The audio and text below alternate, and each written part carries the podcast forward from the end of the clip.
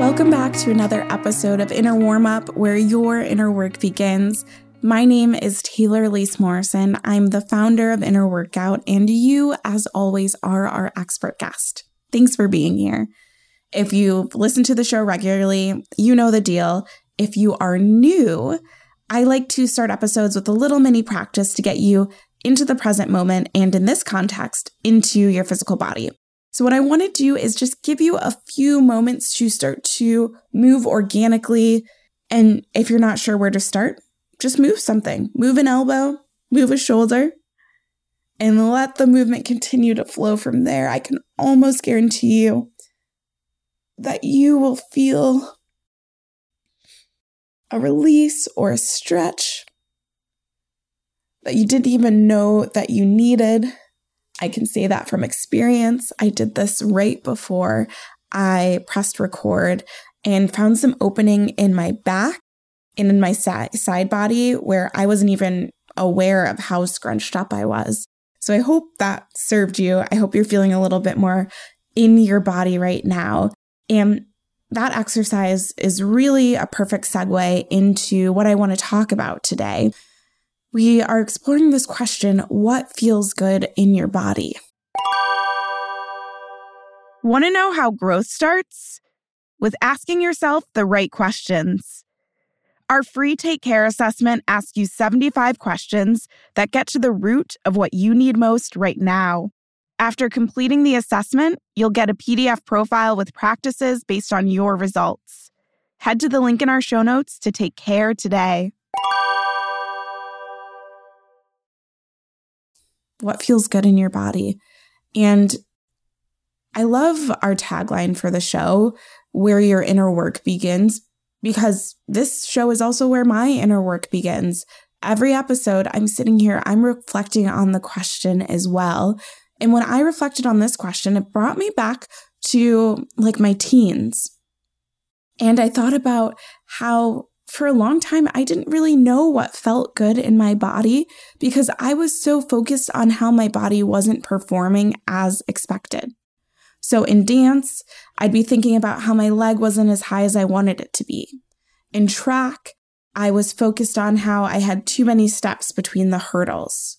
Even today, sometimes I can be doing some movement and traditionally my upper body has not been the strongest. And so sometimes it can feel really hard to do push ups without having my knees on the ground, especially if we've been doing a lot of other shoulder things with weights or with planks. And I can get so down on myself. Instead of being proud that I can do any number of push ups, I'm upset that at some point I have to put my knees on the ground. And even when I first started my self care practice, one of my entry points into listening within and listening to my body more specifically was honing in on the signs of when something felt off.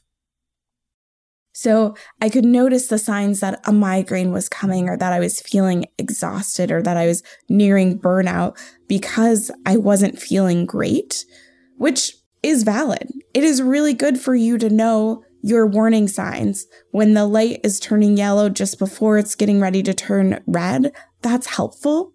But I want our relationships with ourselves and our bodies to be more than that.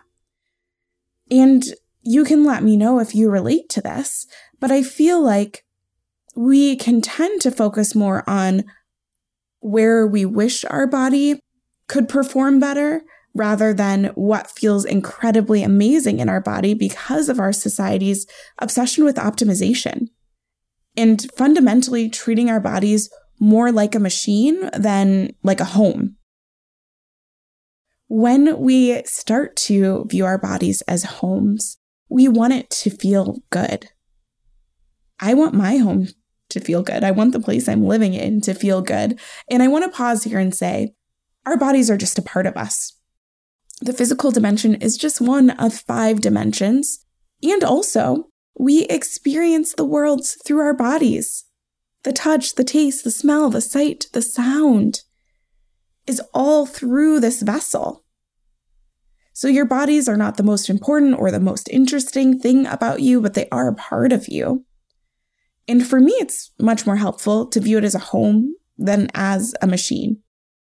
Like, think about your actual home. You could probably tell me the things that you do or the little ways that you might treat yourself to make your home feel even more homey.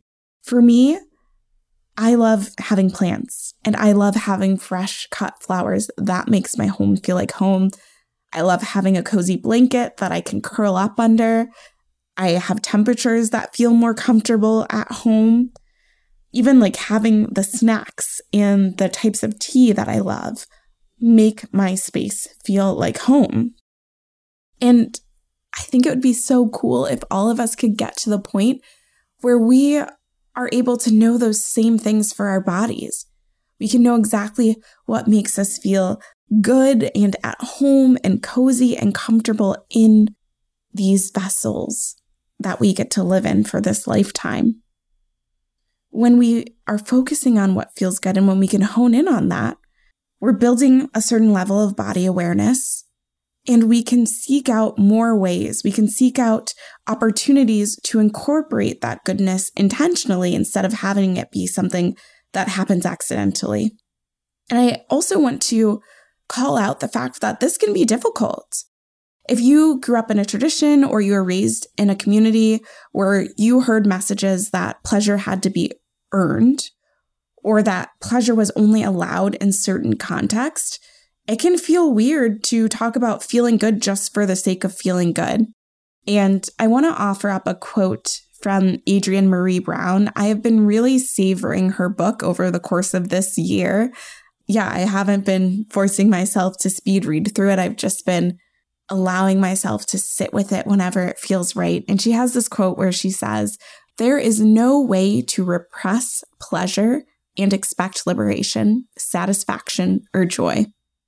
So, if our end goal, and if you're listening to this podcast, I think we have some similar end goals. If our end goal is to work towards liberation, satisfaction in our lives, and to experience joy, we can't get there by repressing our own pleasure. So, today, I want you to sit with the question what feels good in your body? When I sat with that question, here's what came up for me boxing feels really good in my body. I feel so strong. I feel so energized. I feel so capable. I feel challenged in a really good way. Boxing feels good in my body. Cuddling with Matt, my husband, and my dog Blue, that feels really good in my body. Eating an acai bowl and we're kind of transitioning in weather in Chicago. So I'm specifically thinking of when it's like a hot summer morning and I'm putting my spoon into an acai bowl and it's like sweet and it's cool. Oh, that feels so good in my body. Eating some fresh fruit feels amazing in my body. Those are some things that come to mind.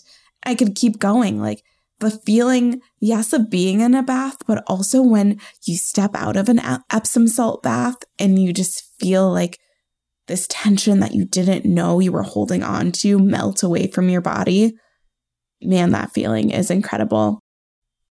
Also, shout out because we do now have bath soaks available. So if you're like, yes, I'm into that experience, you should check out our reunion bath soak. I didn't plan that. That's actually not in my in my notes for today. I started riffing some extra things that feel good in my body, and a bath is definitely up there.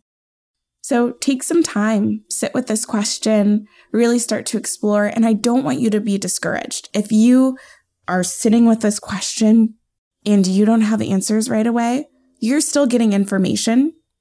This time of reflection is still worth it, okay? So I'm turning the mic over to you.